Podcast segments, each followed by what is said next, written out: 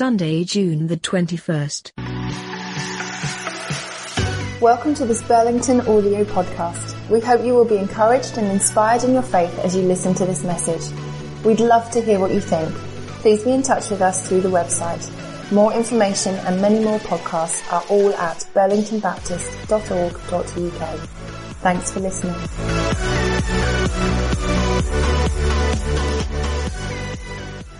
Well, welcome everybody to another week of Encounter with Jesus. We're looking at people that encounter Jesus in the Gospels, what we can learn from their experience, and more than that, how we can enter ourselves into that experience and encounter Jesus in the same way. So here we go then with another story about a blind man and a healing. And this story is weird. It's weird because Jesus seems to do things differently. He takes his time. I wonder what he's trying to teach us. And you will have heard me say over the years so many times that the Bible is doing one thing, but it's giving a nod and a wink to something else all of the time.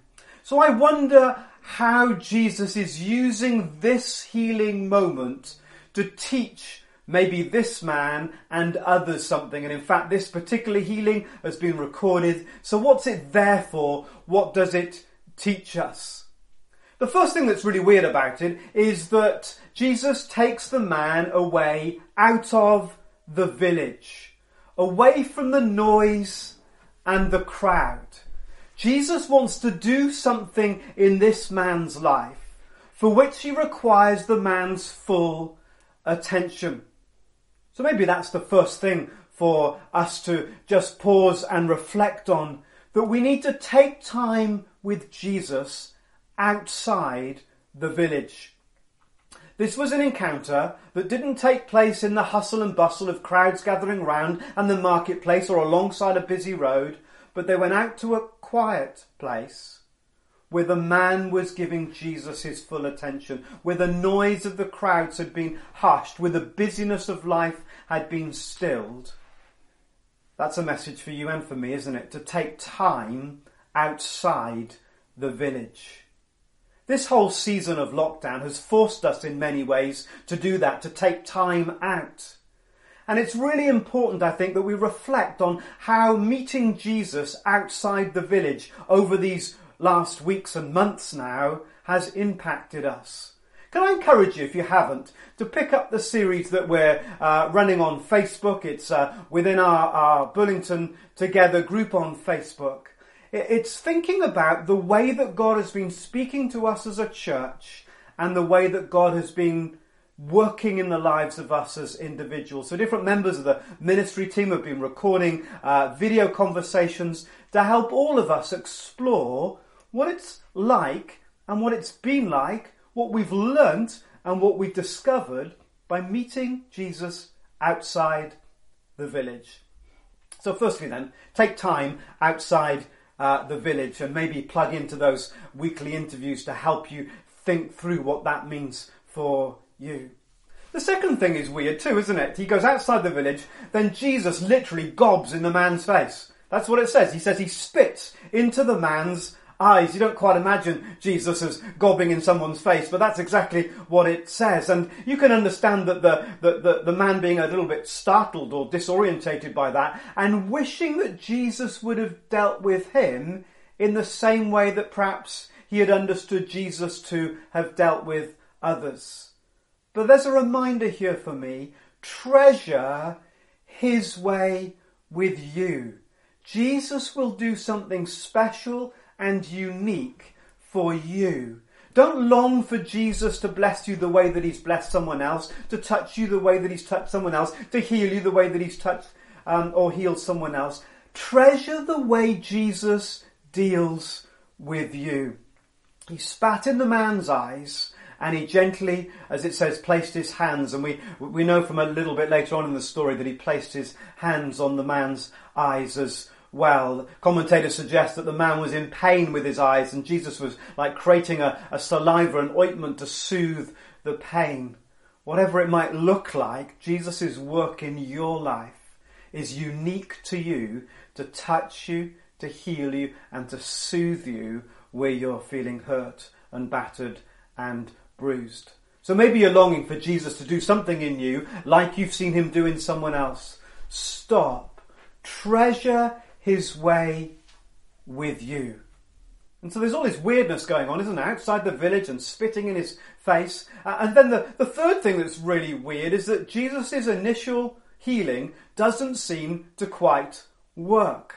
What's that all about? Jesus says, Can you see? And the man goes, Well, sort of. I, I, I, see people, but they're walking around like trees. His, his eyesight is coming back, but it's, it's blurred. He sees people, but he doesn't see them clearly.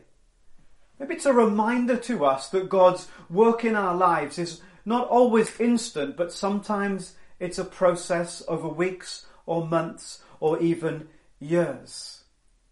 So in this moment, thank Him for what He has already done.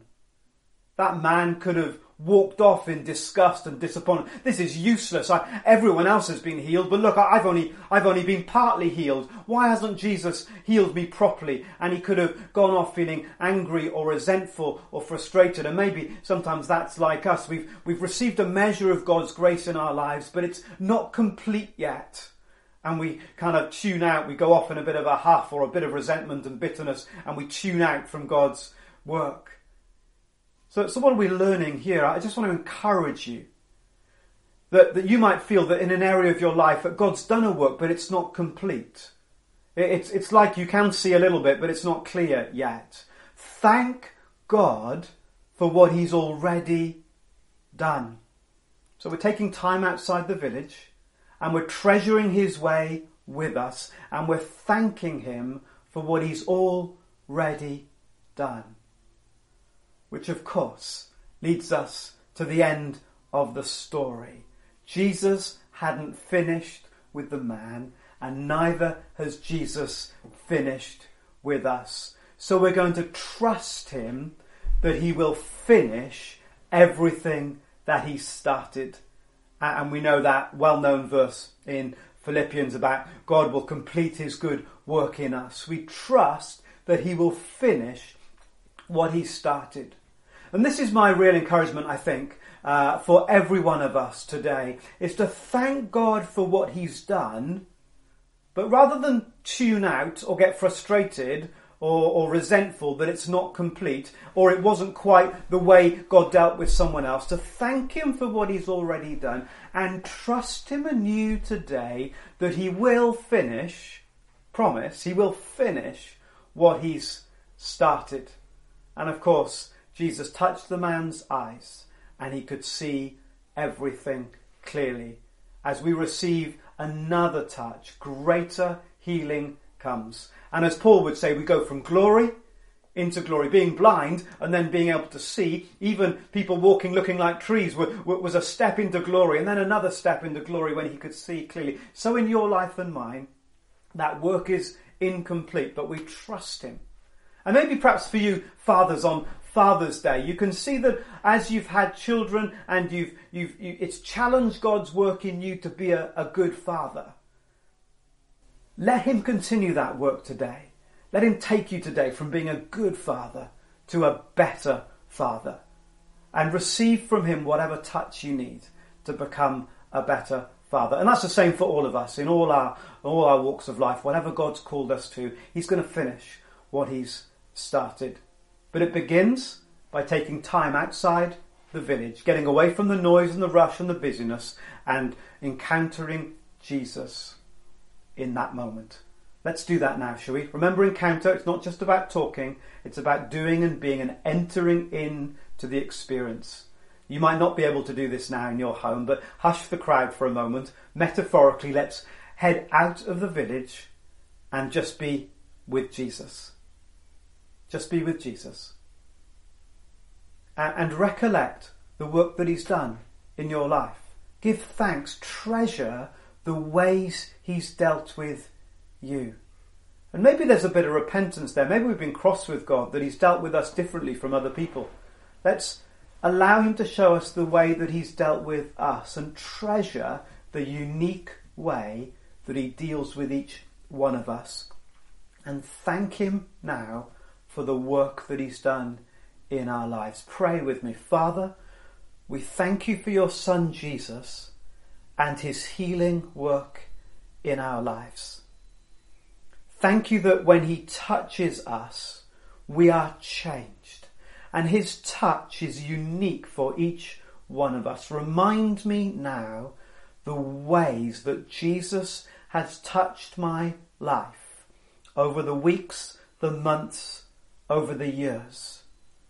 Remind me now the way that Jesus has touched my life outside the village during this period of lockdown. And help me to begin to celebrate, to give thanks for all that you have ever done.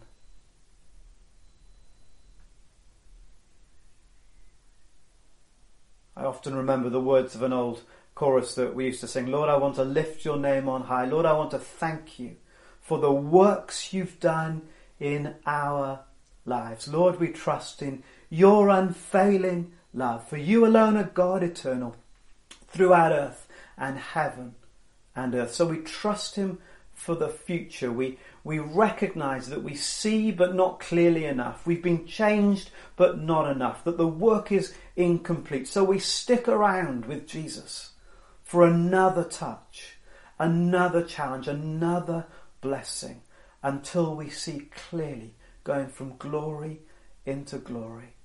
So sit with Jesus in this moment. Express your thanks to Him for the work that He's done in your life.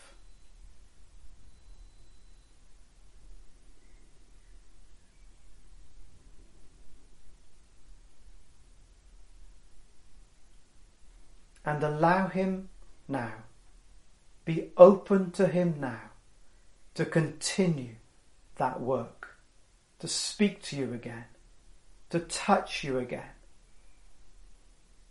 Get back on the journey with Jesus. If you've been resentful or bitter or angry because he, he hasn't dealt with you the way you wanted him to or the way he dealt with someone else and you've been frustrated, let that go now. Treasure what he's done and trust him for all that he will do.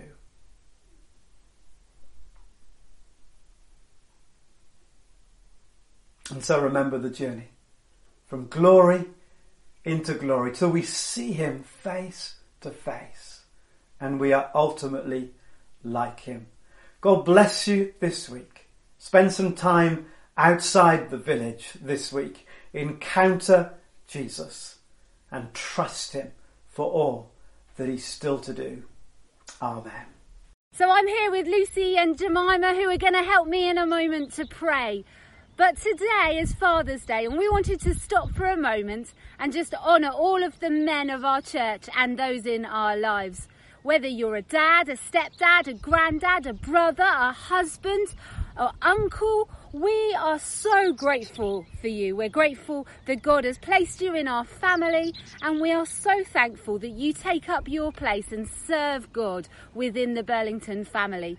So, Jim Jam, are you ready? Shall we pray? Yeah. Yes.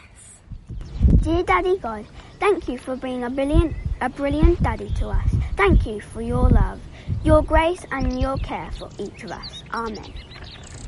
Thank you for all the men in our church family and in our lives. We pray for all of them today. We pray for the dads today. Thank you for all who's father to us, including stepdads and granddads. We pray for each of them to be the best parent they can be. Thank you for all the men in our church family and ask your blessing over them today. Amen. Amen.